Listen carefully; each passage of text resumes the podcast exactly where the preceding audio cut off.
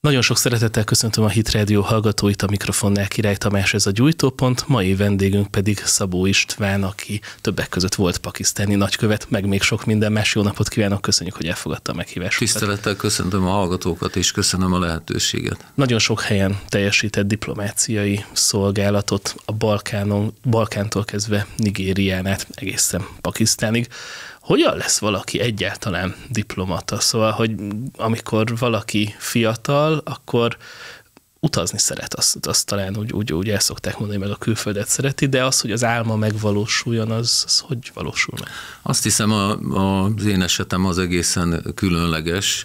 Én kora gyerekkorom óta faltam az ilyen nagy felfedezésekről szóló könyveket, és különösen a, a hajózás érdekelt a nagy felfedezések, a gyarmatosítások kora és az utazás, és valóban bennem volt gyerekkorom óta, hogy valami olyasmit szeretnék csinálni, amivel so, sokat lehet utazni.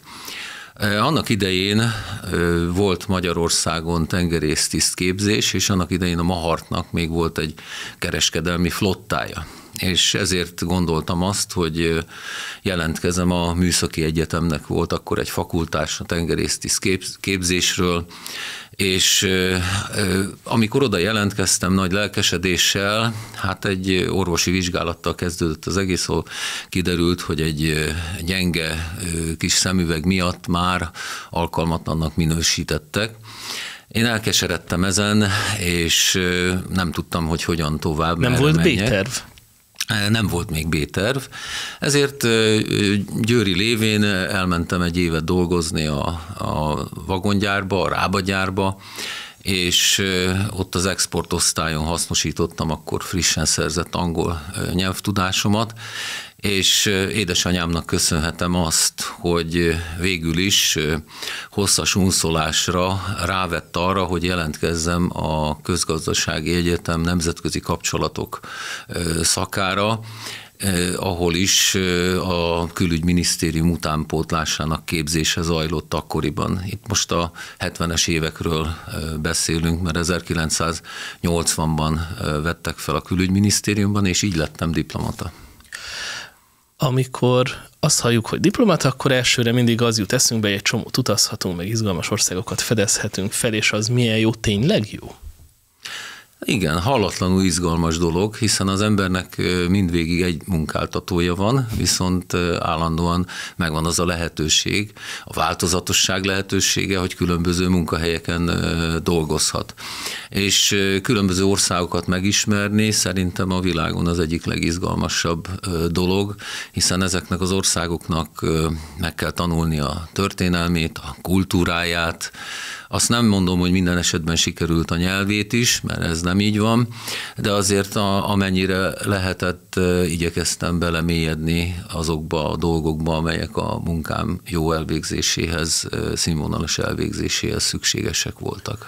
Amikor valaki nagykövet lesz, akkor számít, hogy van-e kötődése az adott országhoz, vagy hogy szimpatikus neki az ország, vagy egyszer csak azt mondják, hogy István, tessék most elmenni Nigériába, hajrá sok sikert.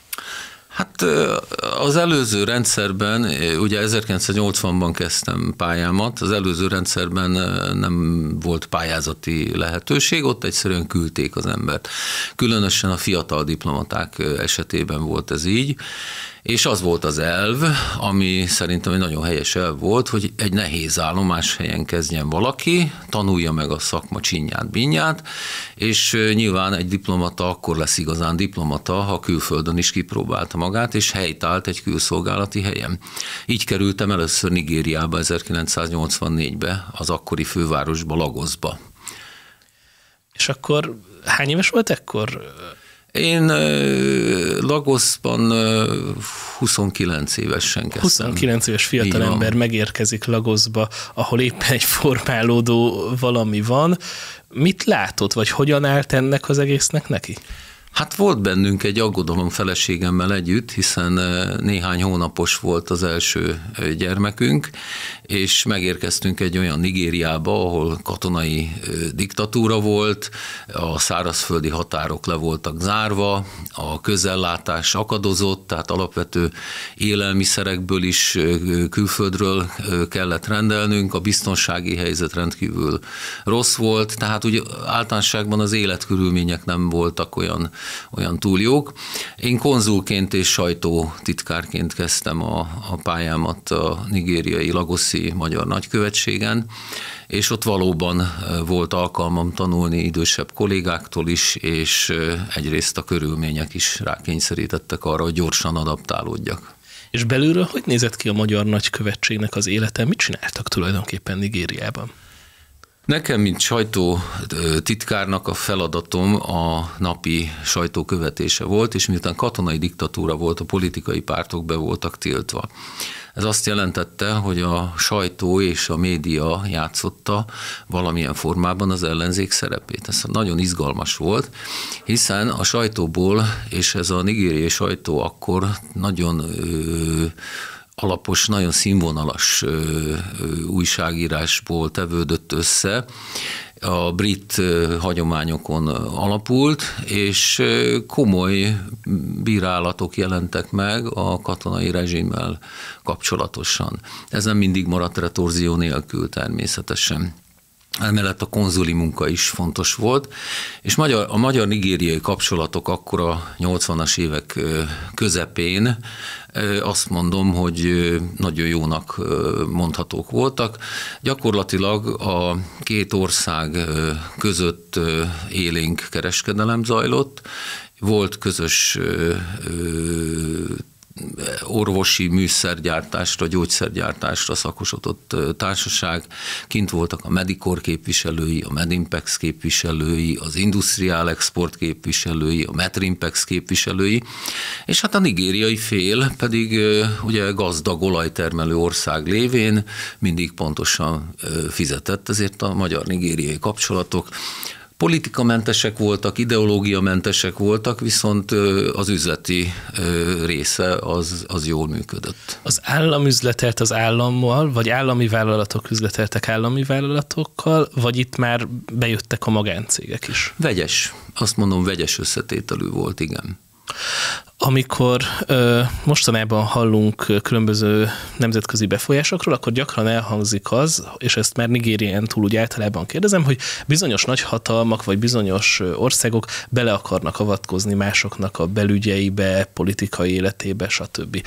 Ön érzékelt bármikor olyat, hogy akár a magyar oldalról más országban, akár más vezetők megpróbáltak ilyen helyi kavarásokat végrehajtani egy-egy országban? Nem teljesen értem, hogy mi mire gondol, mi a... Választásoknak a befolyásolása, vagy a, a sajtónak a, a befolyásolása. Ugye például most a magyar választások kapcsán többször hmm. halljuk azt, hogy Amerika vagy Oroszország be akarna avatkozni a magyar választásokba. Én úgy gondolom, hogy a politikában nem idegenek az ilyen eszközök használata. Azért kérdezem öntől, mert azt szokták mondani, hogy ezt nagykövetségeken keresztül szokták megtenni. Én ilyet nagyon nem tapasztaltam a, a pályám során. Vagy a diplomácia tehát, az diplomácia azért elsősorban. Ugye a diplomácia, és erről vita folyt mindig Magyarországon, hogy a, mi a diplomácia feladata. Hát alapvetően a, a magyar érdekek érvényesítése, elősegítése, és egy kis ország ezt akkor tudja eredményesen végrehajtani, ha, ha megtalálja azokat a, azokat a szegmenseket, azokat a nis területeket, ahol a hozzáadott értékeit hasznosítani tudja. Sok vita zajlott arról, hogy a diplomácia és a külkereskedelem kapcsolata milyen legyen. Ugye jelenleg külgazdasági és külügyminisztériumunk van, ami világosan tükrözi azt a célt, hogy a diplomácia fő feladata a külgazdasági aktivitás, tevékenység elősegítése. Ezt jónak tartja? Én ezt alapvetően helyesnek tartom, látva azt, hogy más országok is hasonló gyakorlatot követnek. Vegyük például Hollandia példáját. Évszázadok óta ezt a gyakorlatot követi Hollandia. Nekünk még nagyon sok tanulnivalónk van ezen a téren, de én ezt az irányt jónak tartom. Ennek ellenére nem szabad a diplomáciát háttérbe szorítani. Tehát nagyon ügyesen meg kell találni a kettő egyensúlyát, és azt, hogy harmóniában és jól összekapcsolódva, egymást erősítve működjenek ezek a folyamatok. Mennyire szakmai és mennyire politikai kérdés ez? Említette a rendszerváltás előtti időszakot, a rendszerváltás után. Mennyire jellemző az, hogy az úgynevezett karrierdiplomaták, tehát akik a szakmai vonalat képviselik, háttérbe szorulnak, és a helyükre politikai okokból kinevezett emberek kerülnek? A rendszerváltáskor itthon voltam. 89-90-ben dél-afrikai referensként dolgoztam, már egy külszolgálattal a, a hátam mögött, és akkor nyitott a magyar külpolitika, ez még a, az utolsó rendszerváltás előtti kormány, a német kormány idejére esett, akkor nyitott a magyar külpolitika Dél-Afrika, Dél-Korea és Izrael irányába, nagyon helyesen. És akkor váltak rendkívül intenzívé a nyugati kapcsolatok is. És a karrierdiplomaták, tehát nem volt boszorkányüldözés a külügyminisztériumban. Természetesen a magas beosztásban lévő és reflektorfényben dolgozó prominens elvtársak vagy önmaguktól elmentek, vagy elküldték őket de az új külügyminiszterünk, akinek tényleg ö, nagy tisztelettel és elismeréssel említem a nevét, Jeszenszki Géza, ő használta azokat a szakembereket, akik nem exponálták túlzottan magukat a régi rendszer mellett, és hajlandók voltak dolgozni az új demokratikusan választott magyar kormány szolgálatában. Tehát akkor mondhatjuk, hogy itt szakmai alapon Így van. dőltek el a dolgok. Így van. Ez a későbbiekben is megmaradt? Későbbiekben sajnos felerősödtek a, a politikai befolyásolási tendenciák minden oldalról. Tehát egyre több lett a politikai ö, alapon kinevezett ö, ö, diplomata, és ö, valahol azért még megmaradt a gerince annak a gárdának, akik szakmai alapon és hivatástudatból választották ezt a pályát, de azért nem volt mindig feszültség nélküli azt azt látni, hogy ejtőernyősök landolnak a külügyminisztérium épületében, és a személyi változások, bizonyos ugye kormányváltások során így vagy úgy azért a szakmaiság rovására is mentek. És azok, akik karrierpolitiká vagy karrierdiplomaták voltak, tudtak egyenlő távolságot tartani úgy a különböző politikai erőktől, hogy egy esetleges kormányváltás esetén is a szakmaiság azért mégiscsak meg tudjon maradni, mert nyilván valakinek a szakmai feladatokat gondolom én el kellett látni, attól függetlenül, hogy milyen politikai széljárás van. Természetesen a, a szakmai feladatokat el kellett látni, és én azt is hozzátenném, mert így korrekt a kép, hogy nagyon sok politikai kinevezetben kellemesen csalódott az ember, hiszen szakmailag rendkívül felkészült, és, és aztán gyorsan tanuló és a tudást gyorsan megszerző kollégákat kapott a külügyminisztérium.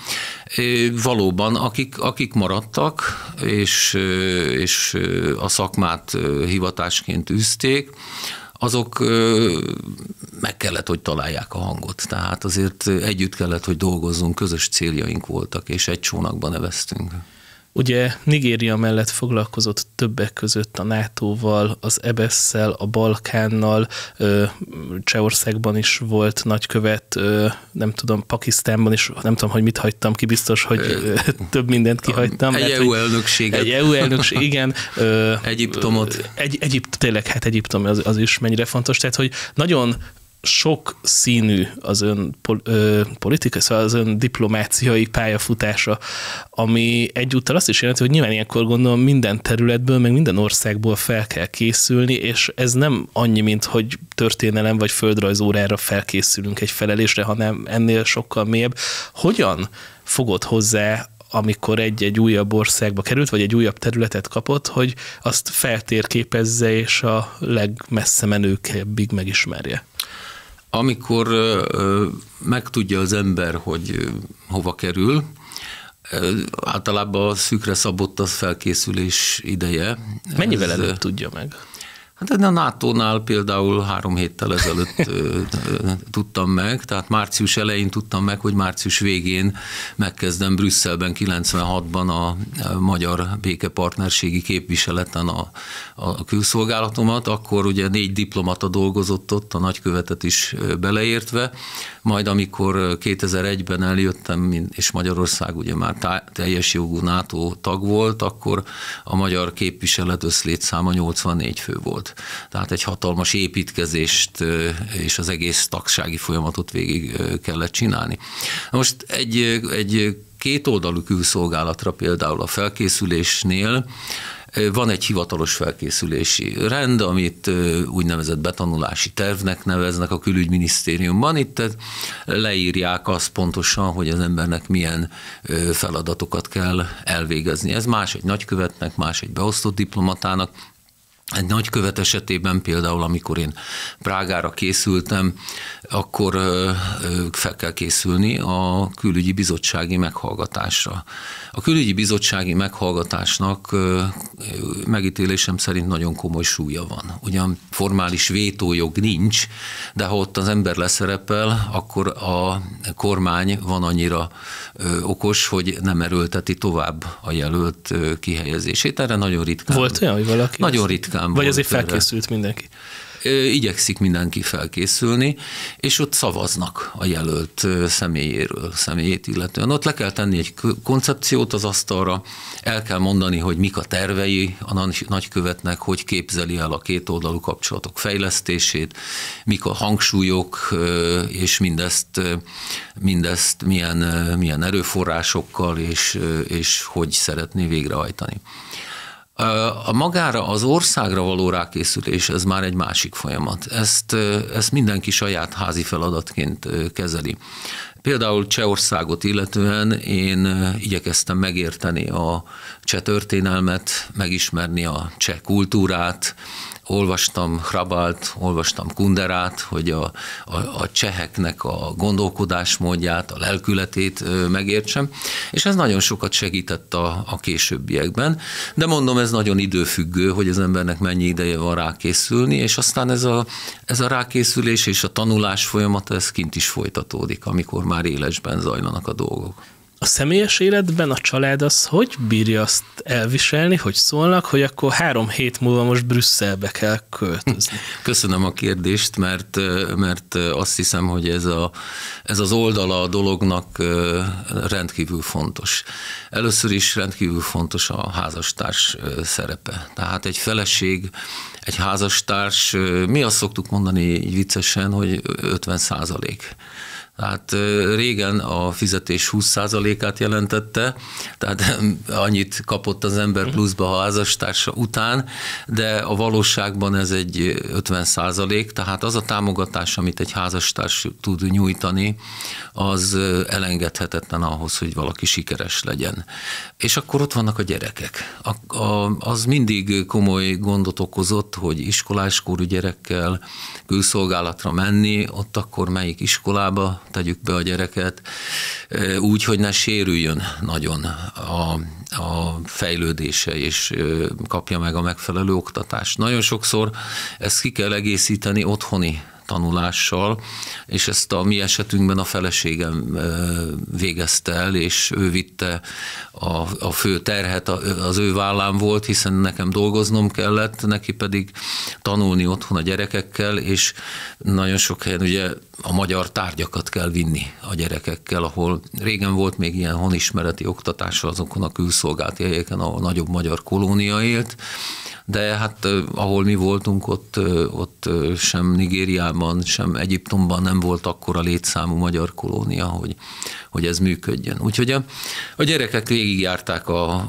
az Egyiptomban a pakisztáni nemzetközi iskolát, mert ezt tudtuk anyagilag megengedni magunknak, a brit és amerikai iskolára nem volt elég a fizetésem, de ezt követően Brüsszelben már nagyon jó oktatást kaptak a brüsszeli amerikai iskolában, ahova a NATO képviseletek gyerekei járhattak, és ezt követően pedig ők már annyira felnőttekké váltak, hogy a prágai külszolgálatunkra már nem jöttek velünk.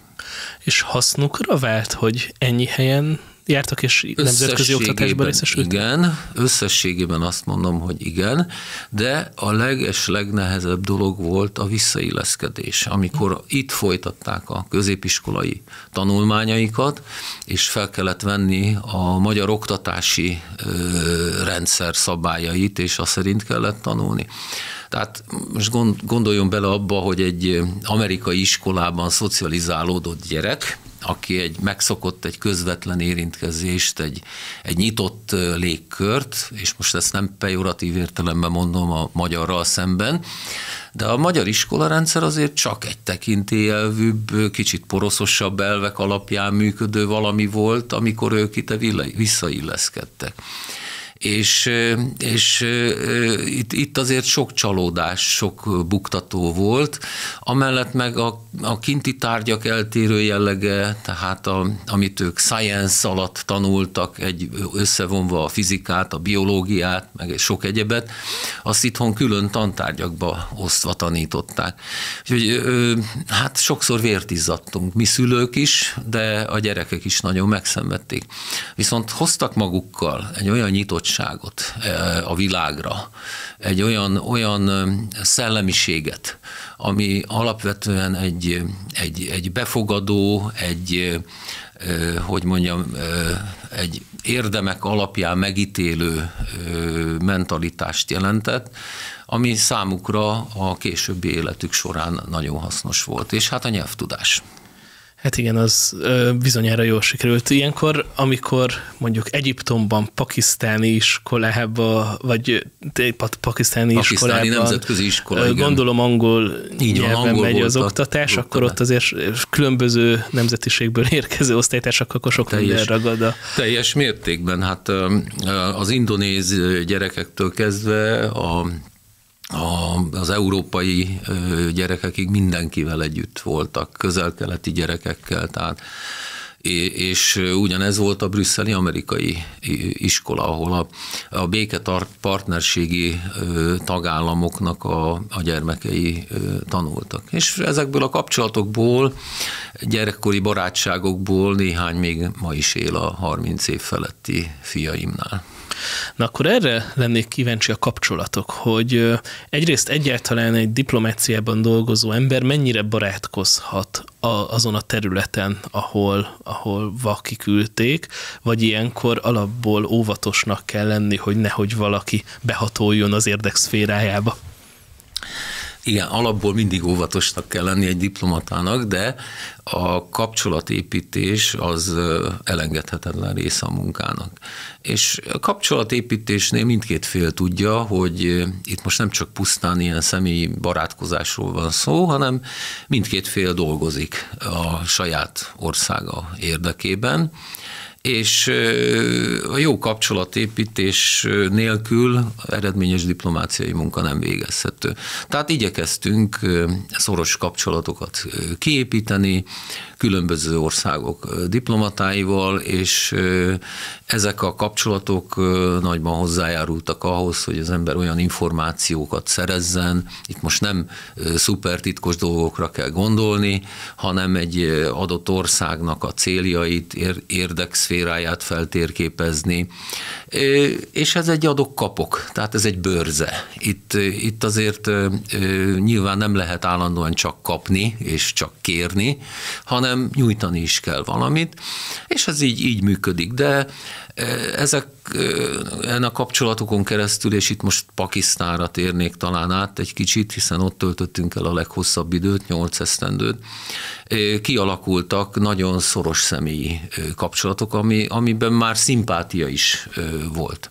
És azt hiszem, hogy hogy ezen, ezen keresztül ö, sikerült egyrészt jobban megérteni az országot, jobban megismerni az országot, az emberek gondolkodásmódját, és a magyar érdekeket is jobban ö, lehetett így érvényesíteni, hiszen amikor az ember csak fölvesz egy telefont és felhív egy minisztert, akkor könnyebb elintézni egy ügyet, mint ha hivatalos titkárnőn keresztül kérne találkozót az érintett funkcionáriushoz.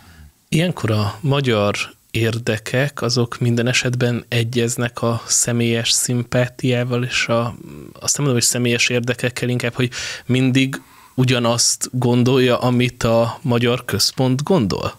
Nem, természetesen. Vagy nem ciki, van. például valami érdekegyez, vagy érdekütközés van, és akkor azt mondani annak az embernek, akivel meg előtte jóban voltak, meg, meg együtt vacsoráztak, meg minden, hogy bocsi, most az a helyzet, hogy. Igen, ezt meg kell csinálni.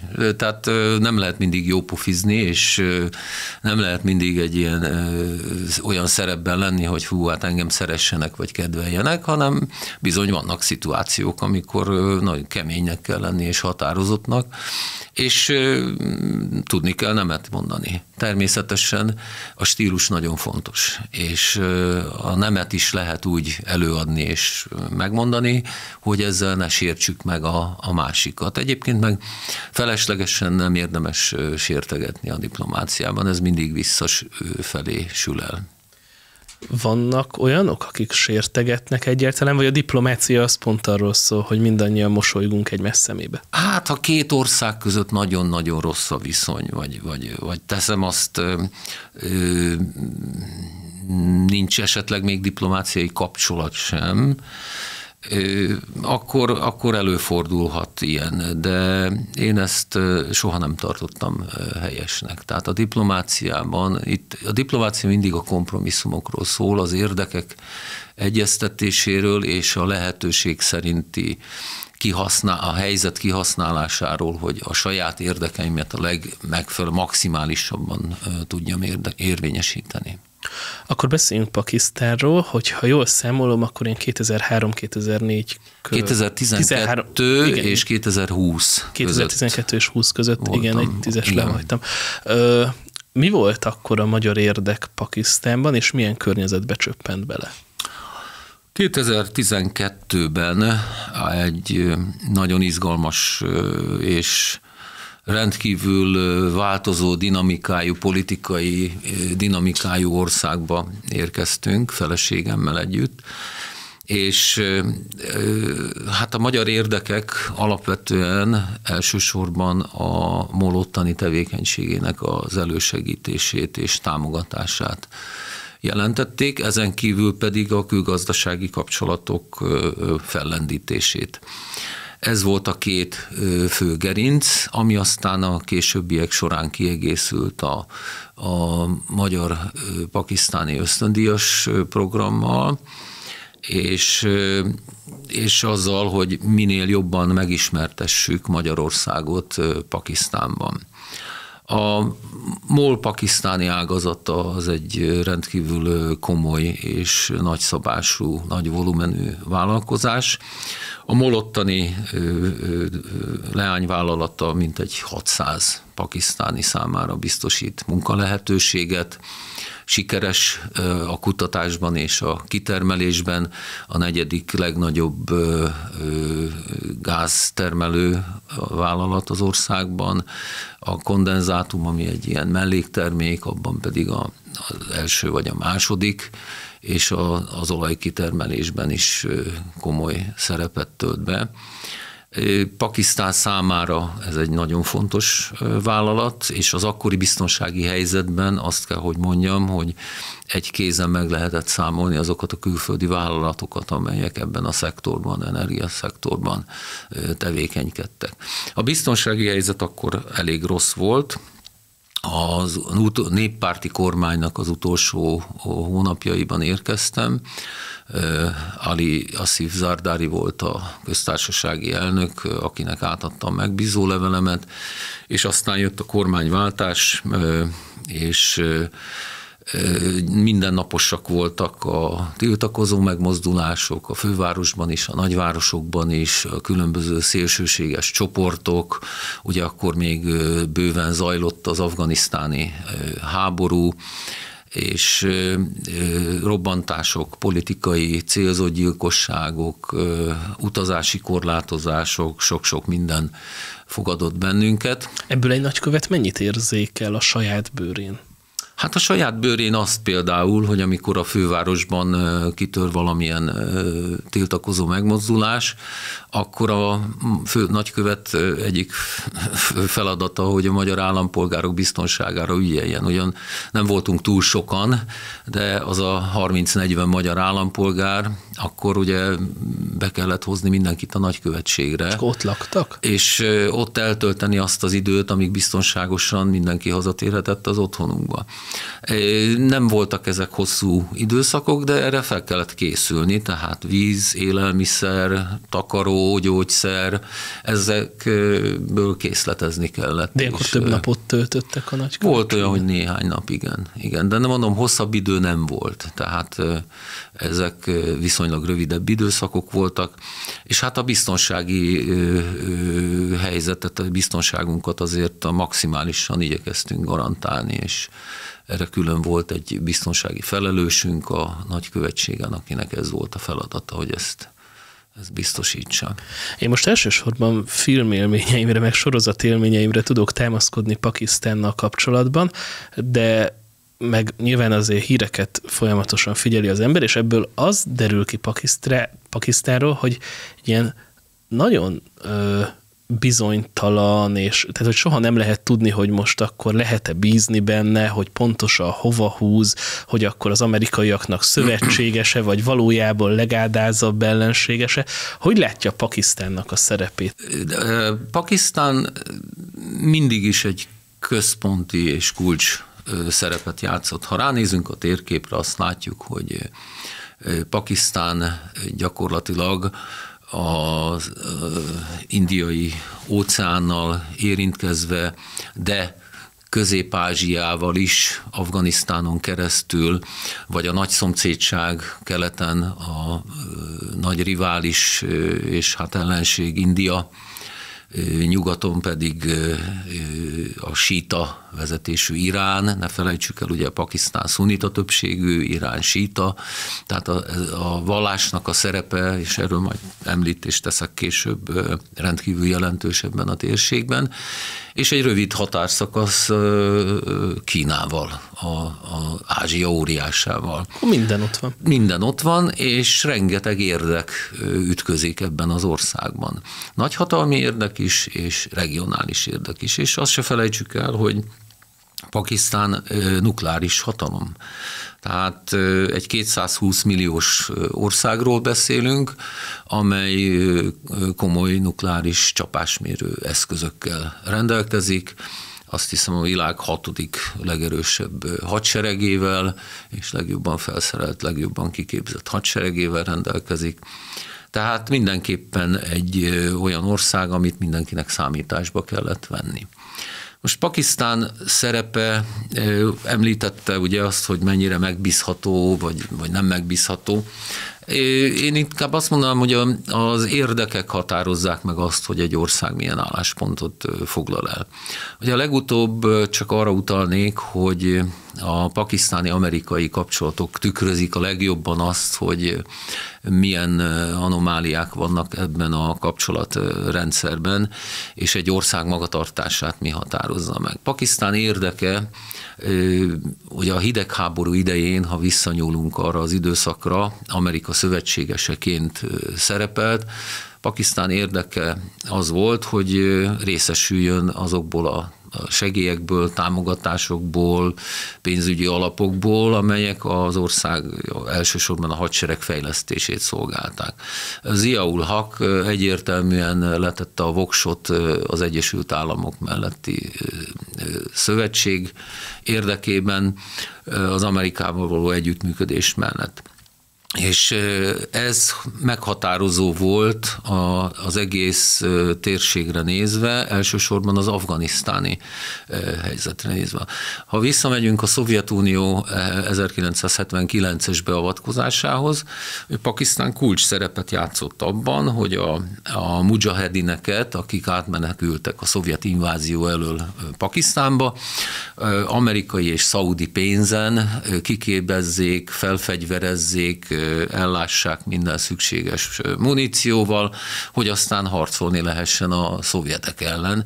Tehát a hidegháború meghatározta azt, hogy Pakisztán szerepe milyen lesz. Viszont a helyi népesség, a helyi lakosság, a helyi szokások, a, ez a törzsi ö, társadalmi ö, ö, szövetek viszont egy másik irányban ö, hatottak. Tehát a, a, a pastú népesség, aminek egy jelentős része él Afganisztánban, jelentős része él Pakisztánban, ez gyakorlatilag az afgán-pakisztáni határ ketté vágja. És jelenleg is komoly probléma, ugye Afganisztánban tavaly augusztus óta a tálibok vannak hatalmon Kabulban, és nem nézik jó szemmel azt, hogy ez a határ, ezen a határon felépül a pakisztáni kerítés. Ugye a pakisztániak pedig szeretnék ezzel a kerítéssel ellenőrzés alá vonni az eddig szabadon átjárható 2600 kilométeres határvonalat.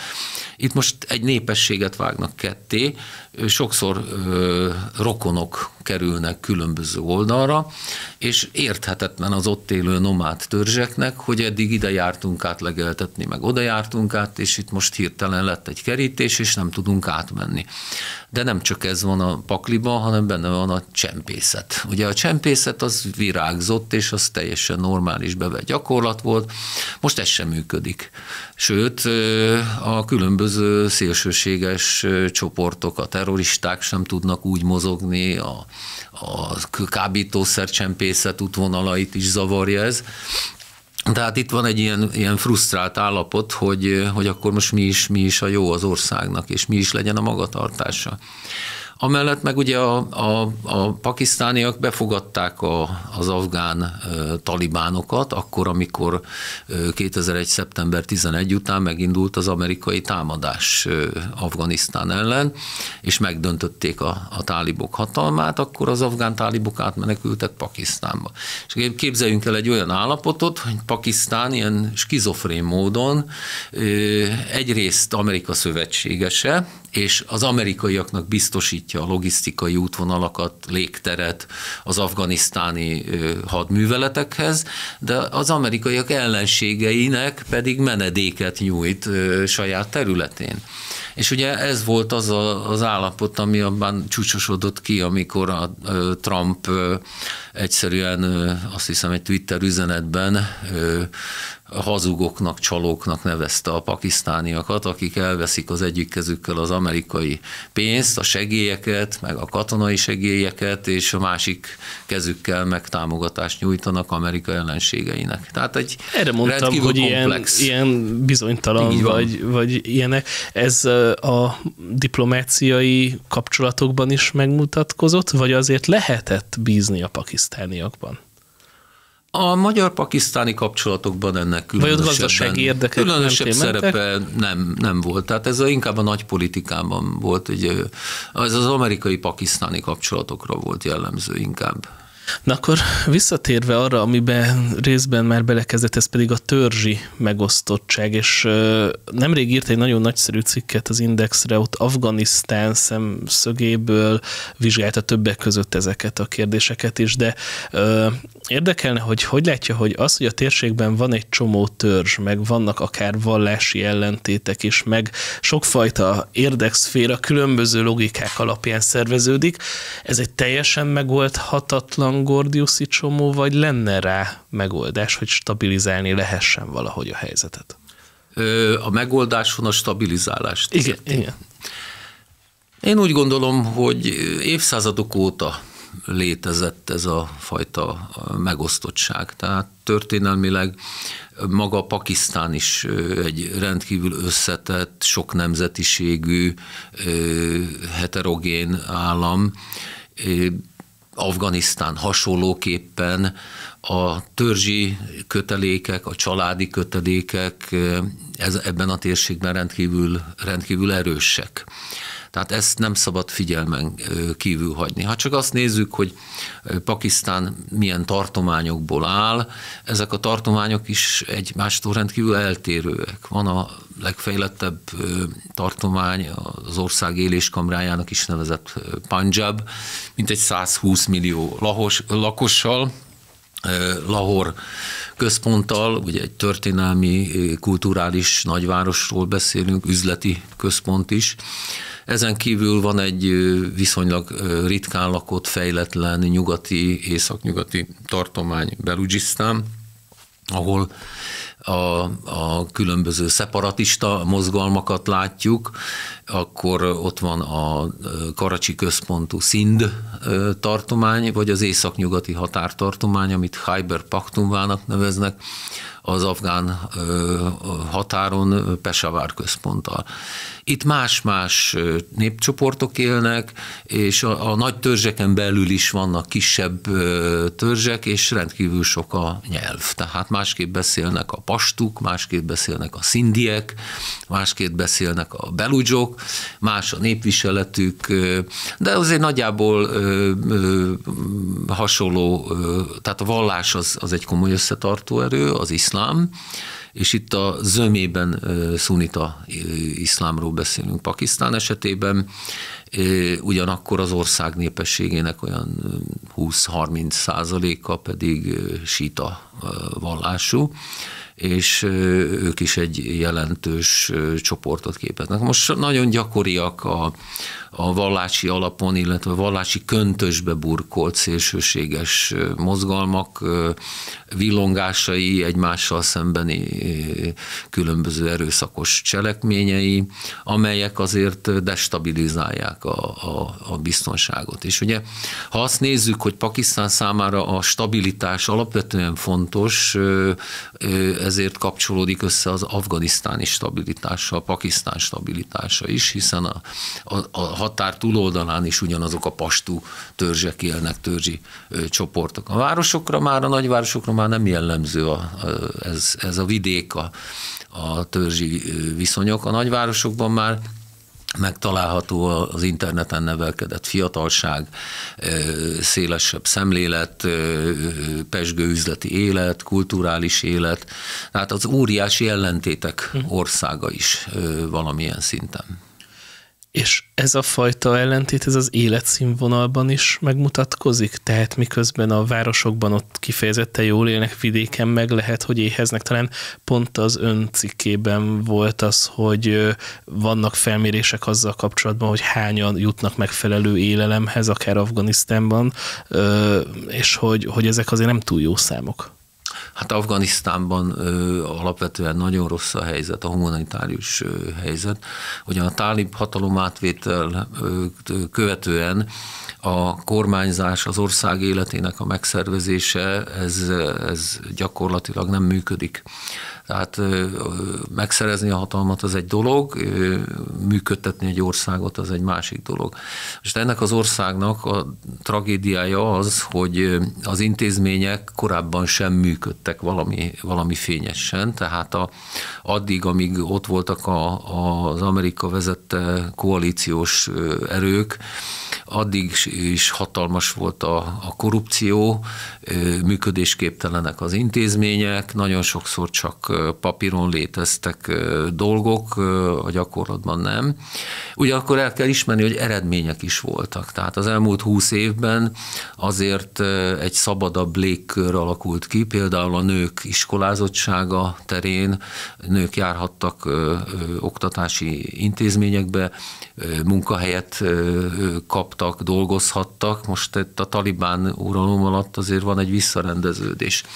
Az em, a humanitárius katasztrófa veszélye nagyon komoly, és egyre komolyabb lesz. Most már gyakorlatilag itt a hideg-téli hónapokat éljük, nincs megfelelő fűtés, nincs áramellátás, nincs egészségügyi ellátás, ide, itt nagyon gyors élelmiszersegélyekre lenne szükség, és arra, hogy a nemzetközi közösség lépjen.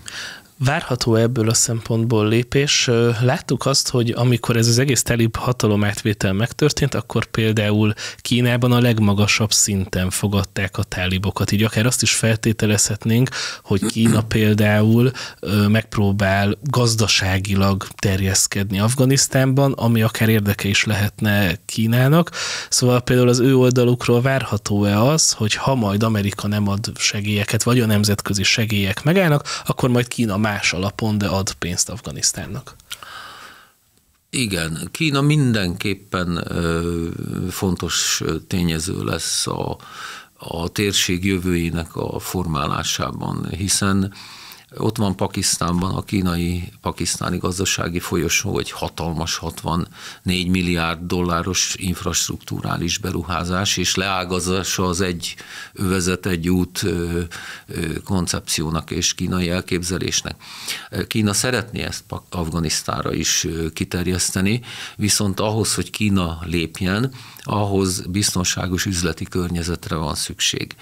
Jelenleg Afganisztánban ez nem áll rendelkezésre, hiszen a táliboknak részben nem is sikerült megfékezni az ottani szélsőségeseket, mint például az iszlám állam afganisztáni szárnyát, itt azokról van szó, a, arról a szervezetről, ami a közel-keleti katonai vereséget követően nagyon sok harcosuk visszatért Afganisztánba, illetve Afganisztánban talált menedéket. És és a táliboknak ez a, ez a legnagyobb kihívás az iszlám állam ottani jelenlétének a megszüntetése. De ezen kívül vannak még olyan szélsőséges szervezetek, amelyeket a tálibok nagyon nem is akarnak megszüntetni, és nem is nagyon akarnak ellenük fellépni, hiszen ezek a szervezetek, mint például az Al-Qaida, vagy a különböző türkmenisztáni szélsőséges csoportok együtt harcoltak a tálibokkal az Amerika vezette koalíció ellen. Na most egy ilyen helyzetben Kína óvatos, Kína kivár. Tehát Kína akkor fog investálni, ha megfelelő biztonsági környezet lesz, és itt a nemzetközi segélyek csak annyiban játszanak szerepet, hogy mennyiben járulnak hozzá ahhoz, hogy ne omoljon össze a jelenlegi hatalom. És ez a kérdés, hogy mi a cél, hogy összeomoljon a jelenlegi hatalom, vagy hogy azért Afganisztánt mégiscsak valahogy életben tartsák. Amerikai részről azért voltak szkeptikus nyilatkozatok a tálibokkal kapcsolatban, hogy finoman fogalmazzak, tehát hogy, hogy terroristákkal nem tárgyalunk nagyjából e, ez a szint volt, de hogy nyilván nem halhat éhen ott egy csomó ember, illetve hogyha komoly gazdasági problémák vannak, az viszont migráció szempontjából komoly gondot okozhat az egész világnak. Senkinek nem érdeke véleményem szerint az, hogy Afganisztánban összeomoljon még ez a tálib hatalom sem. Tehát valamilyen módon ennek az országnak működnie kell, és, és egy összeomlás, egy káosz, az átgyűrűzne a regionál, régió országaira is. Ne felejtsük el, hogy, hogy Pakisztánban ádászharc zajlik hosszú évek óta a pakisztáni talibán és az iszlamabadi kormány között. A pakisztáni tálibok jelenleg afgán területen vannak, és az afganisztáni tálibok nem nagyon akarnak ellenük fellépni, mert ők is azok közé tartoznak, akik együtt harcoltak velük.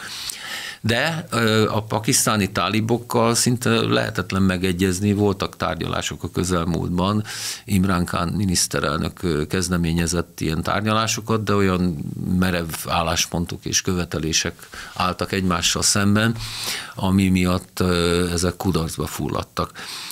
Ugyanígy Kína nyugati tartományaiban ugye ismert ez az ujgur kérdés, és Kínának is komoly kockázatot jelentene az, hogyha a szélsőséges, afganisztáni szélsőséges mozgalmak átterjednének az ujgur területekre, ujgurok lakta kínai területekre.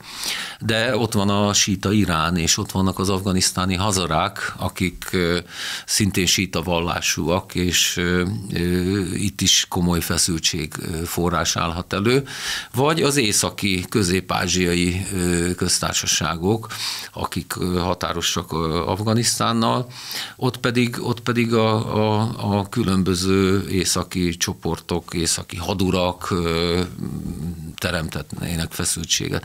Tehát az ország szétesése, ez egy, illetve káoszba süllyedése, ez egy reális veszély.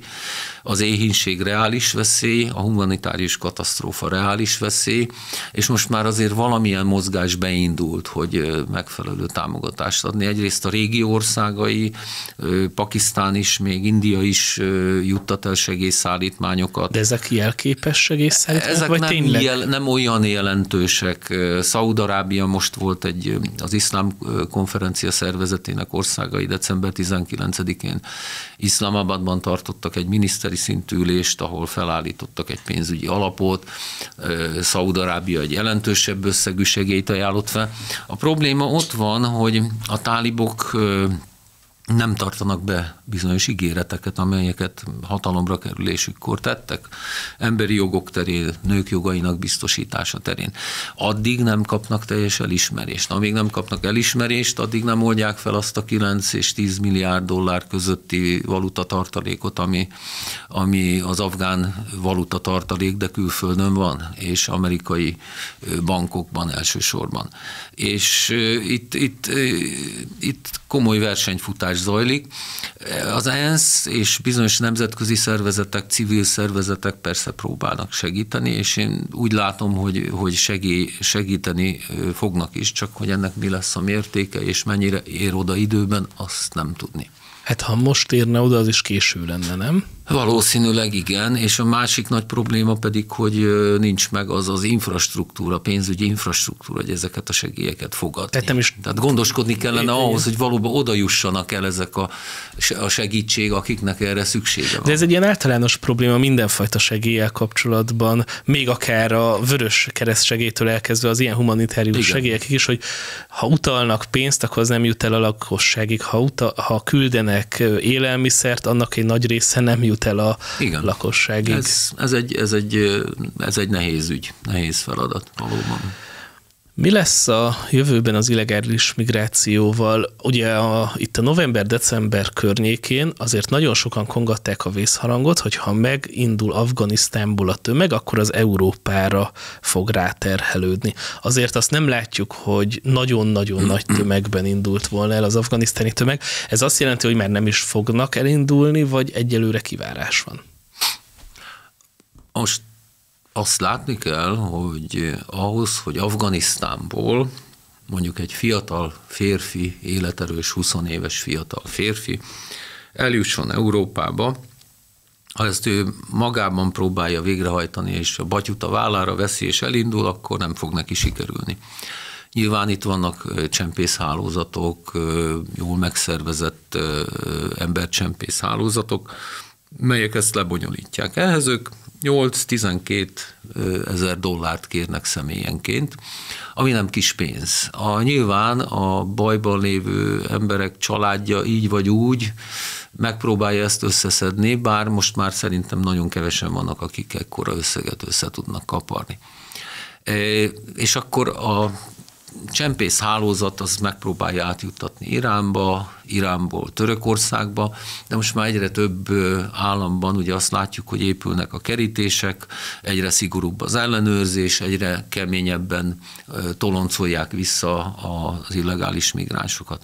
Ugye már az első nagy akadály Törökország, onnét a következő nagy akadály Görögország. Tehát nem egyszerű eljutni Európába, ezzel csak azt akarom röviden mondani, én attól most nem tartok, hogy hirtelen megjelennének százezres nagyságrendben afgán menekültek. Viszont az a folyamat felerősödhet, hogy olyan gazdasági menekültek például, mint a pakisztániak, akik 2015-ben is már ott voltak az első háromban, hogy ez a, ez a hullám ismét felerősödhet.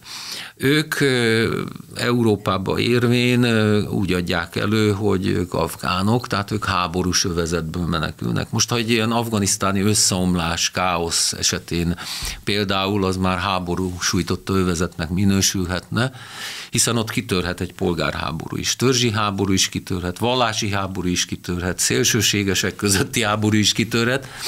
Tehát ilyen veszélyek vannak, meg potenciálisan a veszély ott van az asztalon. Tehát valóban ez egy olyan tényező lehet, ami felerősítheti az illegális migrációt. Jól lehet Európába egyre nehezebb eljutni, szerencsére. Igen, csak azért is érdekes talán, mert az USA kivonult Afganisztánból, azt nem tudjuk, hogy a többi nagy hatalom mit lép, vagy mit nem lép, de valójában nyilván, ha migráció van, akkor az Európa felé jön. És azon gondolkodtam, hogy Kína, Oroszország, meg az USA szempontjából igazából teljesen mindegy, hogy most Európába jön-e migrációs nyomás, vagy nem, sőt lehet, hogy még örülnek is, hiszen nekik nem érdekük az erős Európa. Megítélésem szerint a migráció, ha jön először, először el, el, tehát a szomszédos országokat fogja veszélyeztetni és fenyegetni. Tehát itt elsősorban Pakisztán és hmm. Irán azok az országok, amelyek, amelyek Ez jelenleg lesz. is zajlik? Tehát, hogy hát jelenleg a... is körülbelül olyan 4-5 millió menekült van pakisztáni és iráni területen. És ezt tudják ők kezelni? A pakisztániak és az irániak? Igen, igen. Hát ennek olyan történet, itt már generációk nőttek fel Pakisztánban, tehát itt most már a harmadik generáció nő fel. Ugye az első nagy hullám az a 79-es szovjet beavatkozás után érkezett meg mindkét országba. Egyik ország sem örül neki, de most már együtt élnek valahogy ezzel a dologgal. A tálibok tól mit vár a következő időszakban? Meg tudják tartani a hatalmukat, és majd valahogy konszolidálódnak, vagy majd tűzzel, vassal átviszik az elképzeléseiket, mint most, vagy így középtávon mit vár Afganisztánban? Nehéz jósolni, nehéz jósolni, nem is szeretnék itt most fekete-fehér kijelentést tenni ezzel kapcsolatban. Alapvető érdekük a túlélés, alapvető érdekük az, hogy nemzetközi elismertségre tegyenek szert, érdekük az, hogy betagozódjanak a nemzetközi közösségbe, hogy elinduljanak a segélyek, és nemzetközi támogatást kapjanak az országépítéshez. Szerintem az is érdekük, és a vezetés talán felvilágosultabb része felismerte azt, hogy külföldi beruházók érkezése is az ország érdekében áll de hogy ezt mennyire képesek megvalósítani, itt rengeteg korláttal nézünk szembe, rengeteg olyan szemléletbeli problémával, ami például a nők helyzetében tükröződik a legjobban. Tehát az, hogy kíséret nélkül egy nő nem menjen utcára, vagy az, hogy a, ők most hiába mondták azt, hogy jó, majd a nők járhatnak iskolába, és akkor mintaszerűen egy-egy nagyvárosban megengedték, hogy valóban járjanak a nők iskolába, de, de mélyen az gyökerezik az ő tudatukban, hogy ez helytelen, hogy ez rossz, ők úgy nevelkedtek, ők úgy nőttek fel, olyan törzsi viszonyok között, hogy olyan feudális viszonyok között, hogy a nő helye otthon van, a nő ne tanuljon, és ezt a mentalitást megváltoztatni rendkívül nehéz lesz szerintem. Tehát ezért nehéz megmondani, hogy sikeres lesz ez a, a hatalom, vagy nem lesz sikeres ez a hatalom. Ezért mondom, hogy rendkívül sok érdek van, ellentétes érdek is, meg, meg olyan érdek is, ami amellett szól, hogy, hogy ne a tálibok vezessék például ezt az országot, de hát azért ne felejtsük el, hogy csak szankció sújtotta országról van szó, és olyan személyekről a vezetésben, akik a terrorista listákon szerepelnek.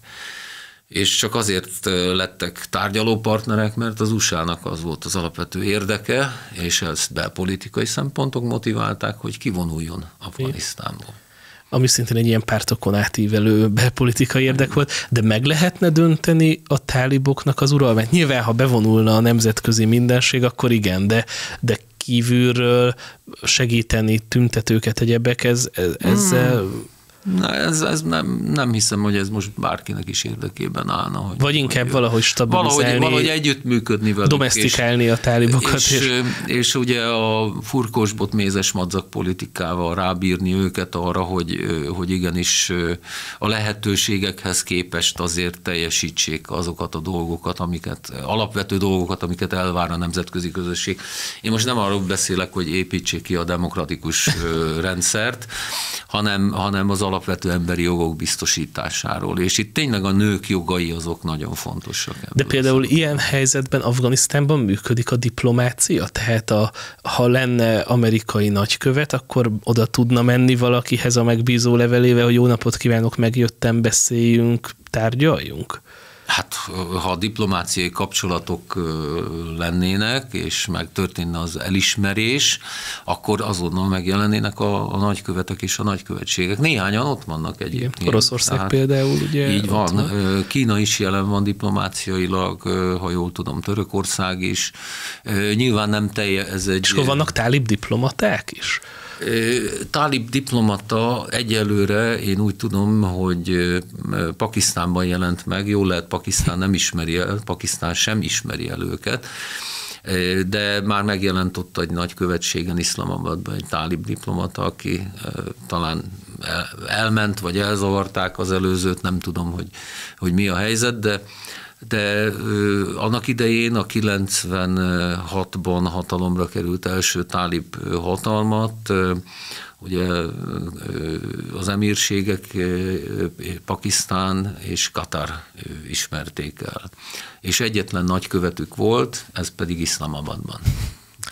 Hát nagyon tanulságos volt mindez, amit elmondott nekünk. Nagyon szépen köszönjük, hogy itt volt velünk. Szabó Istvánnal beszélgettünk. Köszönöm szépen.